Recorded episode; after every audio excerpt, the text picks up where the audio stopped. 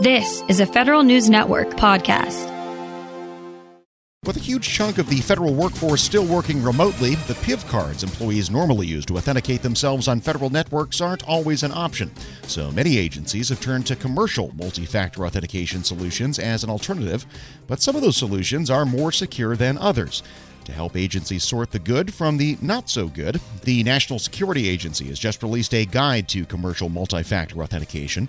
Dr. Alan Lang is Senior Subject Matter Expert for Vulnerabilities and Mitigations at NSA, and he joins us now to talk more about the information paper.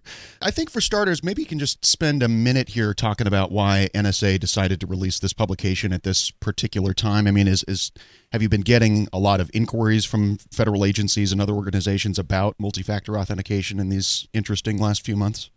So yes, uh, interesting last month is, is probably a good uh, uh, term to use. Um, the NSA put out a, a number of cybersecurity information reports uh, related to our customers uh, trying to continue working. Uh, a lot of them were pushed to do telework and things like that. So the multi-factor authentication cybersecurity uh, report was part of that.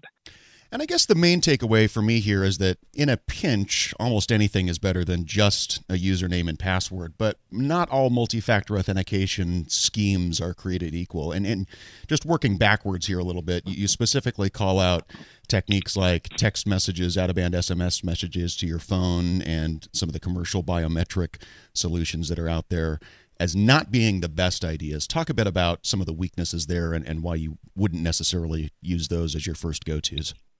Yeah, so the, um, SMS and biometrics have have a uh, history of of being ineffective uh, at uh, binding the user that uh, is making a request to their digital identity. Um, the NIST report uh, on digital identity guidance describes the the rationale for that.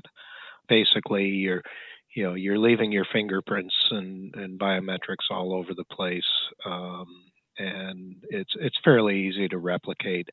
And then for the sms there's there's a, a ton of ways to impersonate uh, or to capture uh, the sms messages. So that, that was considered not the best way of moving forward. And the publication, we should tell listeners, does include a list of uh, all the various uh, FIPS approved solutions that are out there. We certainly can't get into them all in this venue, but but can you take us through some of the, the characteristics that you want to be looking for when you're when you're actually selecting a strong solution? Given the the the, um, the need to get this out quickly, we, we have some expertise here, but we wanted to to be fair, so we used uh, the criteria in the NIST digital guidelines uh, document, the recent update. And we use those criteria for our search of public websites that uh, vendors were advertising solutions that met these criteria. So they're the the NIST web page that has all the validated uh, crypto modules was was where we started, and then when we saw the vendors that were validating their products were advertising or, or indicating that they were compliant or trying to meet the, the criteria. Then we went into those websites and, and validated those uh, products against the, the criteria. Can you take us through what you think the most, or this is almost a NIST question, but what the most important criteria are for determining whether you really can trust a multi-factor authentication scheme? So there's the um, the cryptographic uh, part of it. Every every multi-factor authentication involves some sort of cryptography, whether it's a one-time password or a random number generator. So the uh, the independent and standards-based validation that's provided by the FIPS 140-2 validation scheme uh, is is probably the most important piece of that. Uh, the validator, uh, the verifier of you know the the request also needs to be locked down, so they're not just accepting any uh, any claim. It has to be also cryptographically and and from a network security perspective, uh, it needs to be sound. Those two together, and you see um, the FIPS validation indications in the uh, in the report, as well as things like FedRAMP or the NIST 853, which is their security controls document. And uh, as you also point out in the document, well, you don't point this out, but I'll point it out. Not every agency is going to have the option to send government furnished equipment home with every single employee, but you do point out that that is a better option if you can. Can you talk a bit about why that's the case? Yeah, so the the phrase I like to to use is is if you have a perfectly good sound uh, uh, authenticator and you put it into a perfectly compromised host, uh, whoever is controlling that host has access to those credentials. And so making sure that the credentials are in the control of the user, um, all factors of the, that uh, uh, authentication solution should be under the, the exclusive control of the user that's representing it.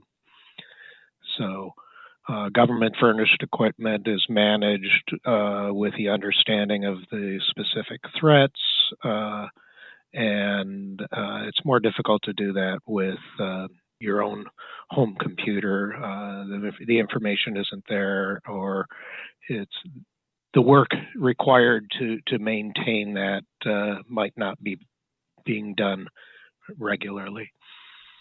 Yeah, and, and you also point out that if you don't have the option of sending hardware home with people, virtual GFE is is a pretty good second choice. Can you talk about how close we can get to a secure environment with that virtualized environment? So the uh, TENS program that is referenced in the document is is an Air Force program that that basically uh, takes your hardware and allows you to boot uh, to a known good image. Uh, so that deals with a lot of the issues regarding, uh, you know, an intruder uh, that, that might have persistence on the hard drive. It basically forces the adversary to to start anew with with an attack against your system, and these, you know, these are refreshed periodically to to maintain uh, fairly good protection against the current threats as well. That's Dr. Alan Lang, the senior subject matter expert for vulnerabilities and mitigations at NSA.